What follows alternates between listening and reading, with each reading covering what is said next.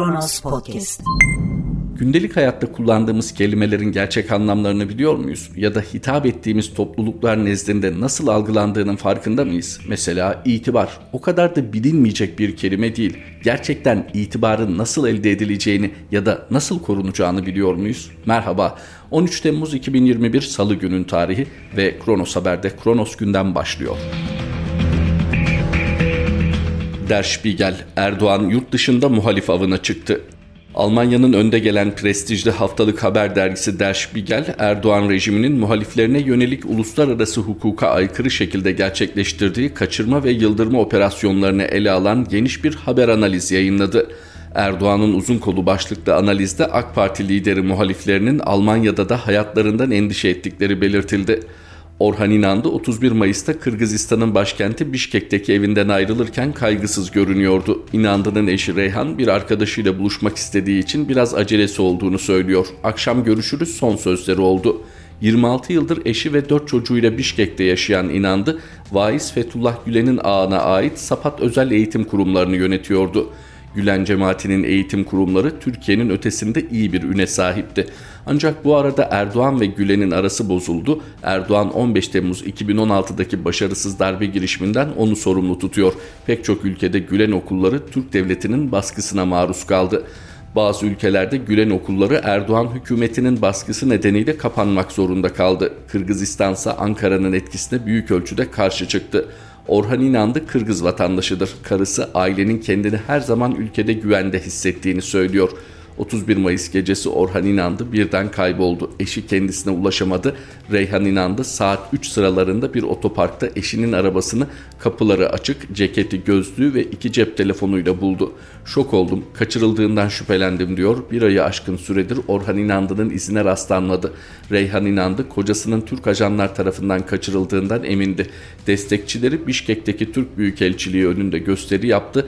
İnsan Hakları İzleme Örgütü İnandı'nın Türkiye'de keyfi gözaltı ve işkence riskiyle karşı karşıya olduğu konusunda uyarıda bulundu. Gülen'in yeğeni de benzer şekilde kaçırılmıştı. Acarer'e saldıranlar muhtemelen Erdoğan rejimi unsurları Erdoğan rejimi Diyanete bağlı DİTİB'i kendi kirli amaçları için kullanıyor. Kürt muhalifler de tehdit altında Kürt iş adamı İbrahim Kahraman olayı. Türkiye kamuoyunda ilgili olanların tabi yakından bildiği fakat belki de geniş bir kesimin Türkiye'deki mevcut medya yapısı nedeniyle pek haberi olmadığı olsa da detayından ya da aslından pek haberdar olmadığı gelişmeleri Der Spiegel dergisi ayrıntılı bir şekilde aktarıyor okurlarına. Der Spiegel Almanca yayınlanmakla birlikte Time gibi dünyanın takip ettiği hangi konuları işlediğine kıymet verdiği yayın organlarından biri. Türkiye'de hatırlayacaksınız özellikle ilk sarayın ya da AK Parti cenahının söylemeyi sevdiği şekliyle külliyenin inşaatında sıkça konuşulmuştu.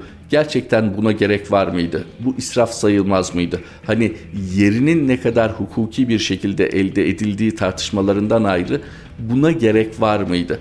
O zaman hatırlarsanız başta Cumhurbaşkanı Erdoğan olmak üzere şöyle bir argüman geliştirilmişti. İtibardan tasarruf olmaz. Hadi bunu kısmen kabul edelim. Evet Türkiye'nin itibarlı görünmesi için belki görkemli inşaatlara ihtiyacı vardı. Önemli altyapı yatırımlarına ihtiyacı vardı da saraya ihtiyacı çok tartışılır. Tamam bunu da kabul edelim. Peki geldiğimiz noktada Der Spiegel'in haber analizini nasıl yorumlayacağız? Çünkü Der Spiegel diyor ki Türkiye'de rejim yurt dışındaki muhalifleri avlamaya çalışıyor ve uluslararası hukuku hiçe sayarak yapıyor bunu.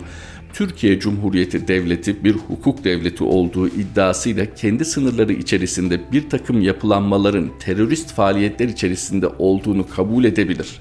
Kendi mahkemelerinde bunu onaylatabilir. Tamam, peki bundan sonra yapılması gereken nedir?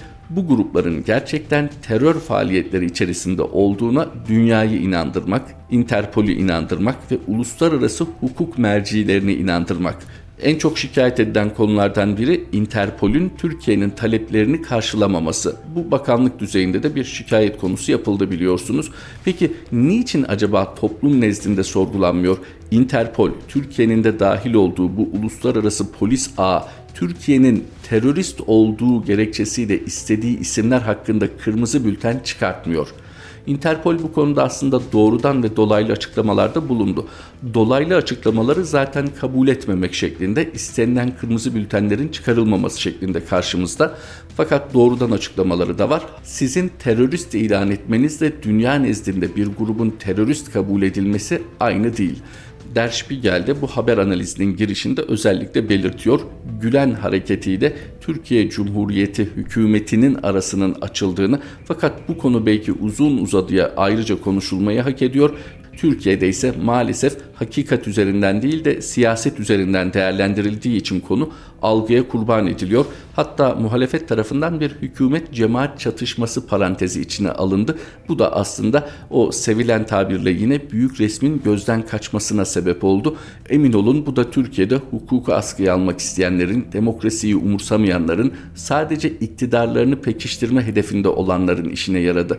Çünkü özellikle 2013'teki 17-25 Aralık sürecinden sonra yaşanan bir takım görevden almalar ki kısmen önceden başlıyor ve bir takım hukuksuz muameleler muhalefet tarafından yahut da siyasi muhalefet değil belki toplumsal muhalefet tarafından da mevcut işbirliği görüntüsünün bozulmasından hareketle ki bu da bir algıdır bırakın birbirlerini yesinler gibi son derece ülke gerçeklerinden kopuk bir cümleye indirgendi. Peki neticede ne oldu? Meselenin bir hükümet cemaat çekişmesi olmadığı, meselenin mevcut iktidarın sadece siyasi bir iktidarla yetinmek istemediği, kalıcı bir devlet sahipliğini hedeflediğini, yani devleti bütün kurumlarıyla ele geçirmek istediğinin bir yansıması olduğu anlaşıldı mı? Sanırım şu an bu gayet iyi anlaşıldı. Nitekim muhalefet her ne kadar seçim istese de ve Erdoğan yönetimindeki AK Parti iktidarının da dahil olduğu Cumhur İttifakı'nın da seçimle gidip gitmeyeceği konusunda ciddi soru işaretleri var. Muhalefet keza erken seçim istese bunu dillendirse artık ülkenin AK Parti iktidarı tarafından taşınamayacak ciddi sorunlarla boğuştuğunu ifade etse de AK Parti iktidarının ya da genel itibarıyla mevcut Cumhur İttifakı'nın bir seçimle paşa paşa ya da kuzu kuzu her şey hukuki normlar içerisinde gerçekleşir kabulüyle gitmeyeceğinin ayırdığında görülüyor. Peki bu esnada yaşanan hak mağduriyetleri muhalefetin en azından şunu kavraması gerekmiyor mu artık? Zararın neresinden dönersek kardır. Biz bugüne kadar meseleyi bir hükümet cemaat çatışmasına indirgedik. Hukukun ayaklar altına alınmasına belki bunun için örtülü bir rıza gösterdik. Bugün geldiğimiz noktada Aynı durum yaşanırken yani hükümet oluşturduğu cemaatle mücadele algısını bir taraftan sürdürürken bütün bir hukuku ayaklar altına almasına neden ses çıkaramıyoruz? Ya da bu saatten sonra çıkardığımız sesin bir kıymeti var mı? Bunu sorgulaması lazım. Onun içinde bir yerden başlamak lazım. Örnek Orhan İnandı, örnek Selahattin Gülen, örnek Munise Gülen Sadece soy isimlerinden dolayı alınan insanların hakkını savunmak muhalefetin de üstüne bir vazife değil mi? Bununla birlikte Orhan İnandı örneğine yoğunlaşırsak bakınız görünenden çok daha fazla bir suç var burada. Uluslararası hukuku çiğniyorsunuz ve aynı zamanda Kırgızistan vatandaşı olan bir insanı kaçırıyorsunuz. Sanmayın ki Kırgızistan'da şu an mevcut muhalefetin sesiyle yetinilecek. Bu uluslararası platforma taşınacaktır. Gerek Kırgızlar tarafından taşınacaktır, gerek hali hazırda hukuksuz bir şekilde Türkiye'ye getirilen Orhan İnandı'nın ailesi ve akrabaları tarafından taşınacaktır. Denilebilir ki ne oluyor uluslararası hukukta da çok ağır işliyor. Kabul kesinlikle özellikle uluslararası hukuk mercileri çok yavaş işliyorlar fakat kat'i hükümler ortaya koyuyorlar. Bu düşünüldüğünde işte Türkiye'nin itibarını bir kere daha sorgulaması gerekiyor.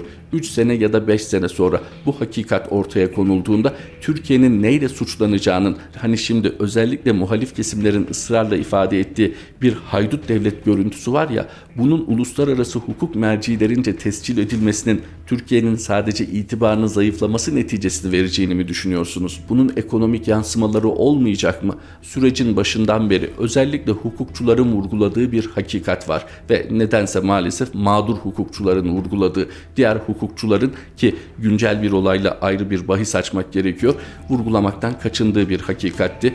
Hukuk ekmektir. Türkiye'deki uygulamalarıyla bu hukuksuzluğun ekonomiyi nasıl da etkilediğini görerek aslında bu hakikati teslim etmek gerekiyor. Yaşanan son güncel hadiseyi hatırlatalım. Halk TV ekranında malumunuz gazeteci Barış Pehlivan bir kulis bilgisine sahip olduğunu söyledi. Türkiye Büyük Millet Meclisi 15 Temmuz Darbe Girişimi Araştırma Komisyonu raporunun ne gerekçeyle yayınlanmadığına dair bir kulis bilgisiydi. Orada ne vardı?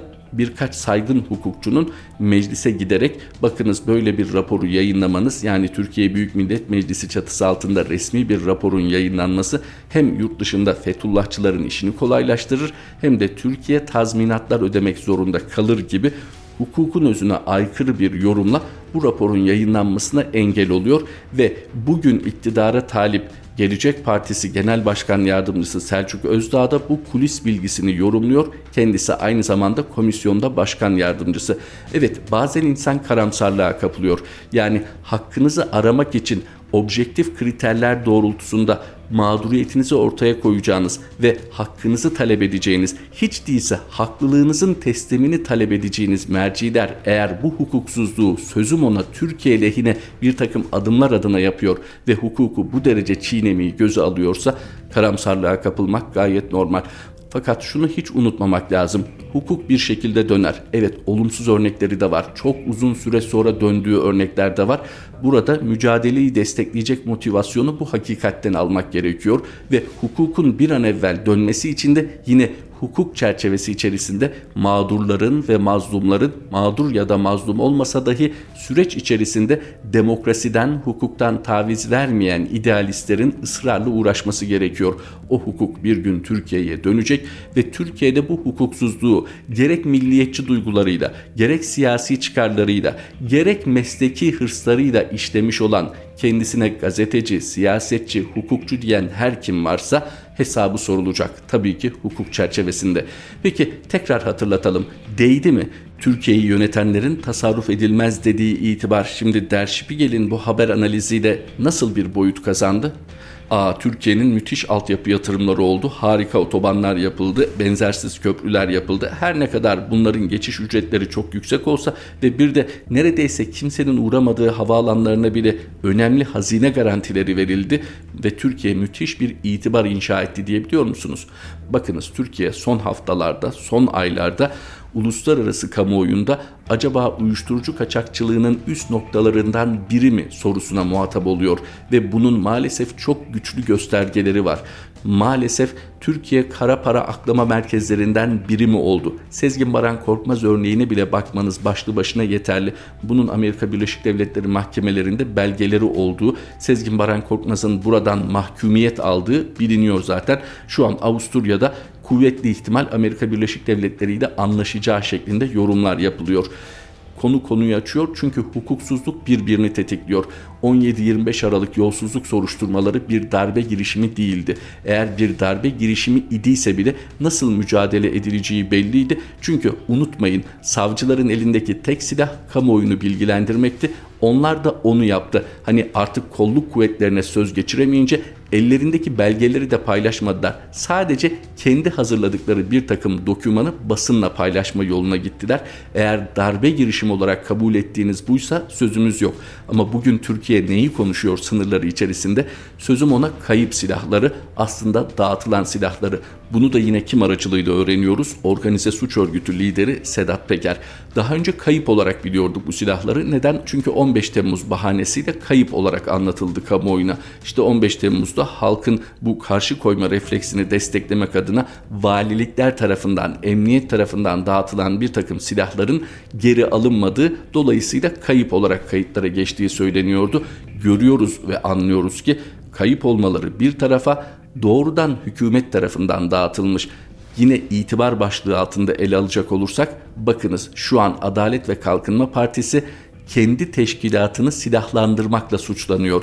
Yani Türkiye Cumhuriyeti sınırları içerisinde kolluk kuvvetleri olarak bilinen polis ve jandarma gibi silah kullanması meşru sayılan birimlerin dışında bir paralel yapılanmaya gidiyor. Bu paralel yapı meselesi size geçmişi, yakın geçmişi hatırlatacaktır ama ifadenin tam karşılığı tam da bu silah dağıtma eylemine denk geliyor bir paralel yapılanma ve militer bir paralel yapılanma, silah kullanan, silah kullanması özendirilen bir yapıdan bahsediyoruz. Peki bu yapının kontrolü bir toplumsal karışıklık halinde nasıl sağlanacak?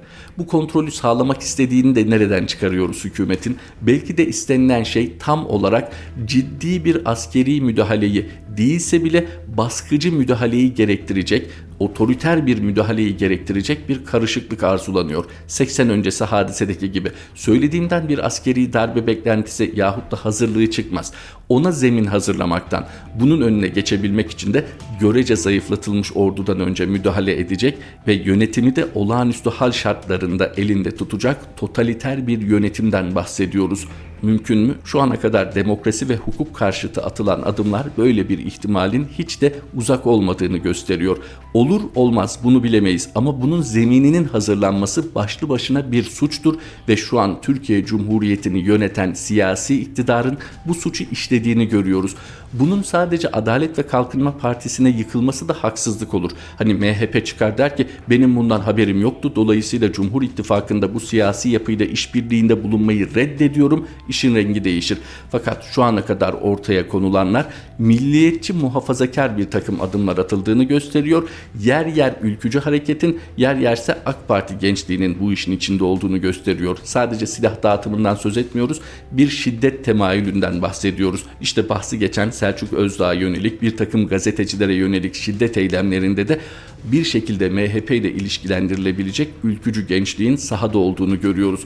Peki tüm bunları alt alta topladığımızda Türkiye'nin itibarı gerçekten tasarruf edilmeden yani Hakkari'deki bir bebeğin geleceği düşünülmeden, Artvin'deki bir insanın köyündeki doğa düşünülmeden, Ankara'nın kırsalındaki bir insanın maddi durumu düşünülmeden, İstanbul'da metropolde yaşayan bir insanın toplumsal yaşam koşulları düşünülmeden, tasarruf edilmeden sağlanan itibar, daha doğrusu sağlanmak istenen itibar bu muydu? Ne kadar güzel görkemli altyapı yatırımlarınız var, ne kadar güzel saraylarınız var, harika binalarınız var, yazlık kışlık bir takım konuk evleriniz var. Siz gerçekten itibarlı bir devletsiniz neticesi çıktı mı ortaya? Hayır. Bakınız çıkmadığının en taze örneği de Yunanistan'da yaşandı. Yunan Bakan Yardımcısı Galatasaray benim talimatımla ülkeye alınmadı. Galatasaraylı Olympiakos arasında oynanacak hazırlık maçı öncesi Atina'ya giden Galatasaray ekibinin Eleftherios Venizelos havaalanında yaşadığı soruna ilişkin Yunanistan'da pandemi sürecini yöneten sivil savunmadan sorumlu bakan yardımcısı Nikos Hardalyas'tan açıklama geldi. Hardalyas dostluk maçının ülkeye girişte özel protokol gerektiren herhangi bir uluslararası organizasyon çerçevesinde planlanmadığını, bu nedenle Galatasaray ekibi içinde ülkeye giriş yapan tüm ziyaretçilere bağlı oldukları ülkeye bakılmaksızın uygulanan protokolün geçerli olduğunu savundu. Yunanistan'a girişlerde yolculardan 72 saat öncesine kadar dijital platformda doldurulması istenilen ve otomatik olarak sistemde yapılan risk analizine bağlı olarak hangi yolculara girişte ayrıca test yapılması gerektiğini gösteren uygulamayı hatırlatan Yunan Bakan Yardımcısı Galatasaray örneğinde tüm yolculara girişte ekstra test uygulanması gerektiğine ilişkin uyarı çıktığını ileri sürdü. Hardalyas bekleme yaşanmaması için ilgili ekiplerin hemen harekete geçirildiğini ancak Galatasaray ekibinin havaalanında tekrar test yapılmasını kabul etmediğini öne sürdü. Buna bağlı olarak da kendi talimatıyla Türk ekibinin ülkeye girişine izin verilmediğini aktardı. Aslında Hardalyas her zaman devlet görevlilerinin yaptığı gibi kabul edilebilir bir açıklamada bulunuyor. Yani bizim bir uygulamamız var. Pandemi döneminde benim ülkeme girecek olanlar en fazla 72 saat önce yapılmış olan bir test sonucuyla gelmek durumunda. Bu test sonucu da sisteme işlendiğinde ayrıca risk belirtenler için biz burada yeni bir test yapacağız. Ülkeler salgın döneminde, bu küresel salgın döneminde kendilerince tedbir aldılar. Bu gayet anlaşılabilir. Fakat burada gerçekten itibarlı bir devlet muhatap alınıyor kabulünde bulunulsaydı bu şekilde netice verecek adımlar atılmazdı. Birebir görüşülürdü, üst düzey görüşmeler yapılırdı ve bu sorun çözülürdü. Yani Galatasaray kafilesinin başındaki yönetici ekibini bunun hiçbir şekilde kırıcı, incitici bir amaç gütmediği, bunun kesinlikle Türkiye'li olup olmamakla da ilgili olmadığı, bunun sadece basit bir sağlık prosedürü olduğu aslında istenilseydi gayet iyi anlatılırdı. Tabi olayın muhataplarını tam olarak bilemiyoruz. Yunan Bakan'ın resmi açıklamasından hareket ediyoruz. Ama gelmek istediğimiz nokta şu ki Türkiye gerçekten iddia edildiği gibi itibarlı bir ülke olsaydı böyle bir sonuçla karşılaşır mıydı Türkiye'nin önde gelen futbol kulüplerinden biri? Belki de büyütmemek lazım diye düşünebilirsiniz. Ama burada itibarınızın bu meselenin büyümemesi için devreye girmiş olması gerekirdi zaten. Kaldı ki tamamen sağlıkla ilgili bir mesele olduğuna ikna olsaydı Galatasaray yöneticileri herhalde sorun çıkarmazlardı. Acaba yaklaşımdan, tavırdan mı rahatsız oldular? Yani yeterince itibar görmemekten mi rahatsız oldular? Kronos Haber'de Kronos gündemin sonuna geldik. Tekrar buluşmak üzere. Hoşçakalın. Kronos Podcast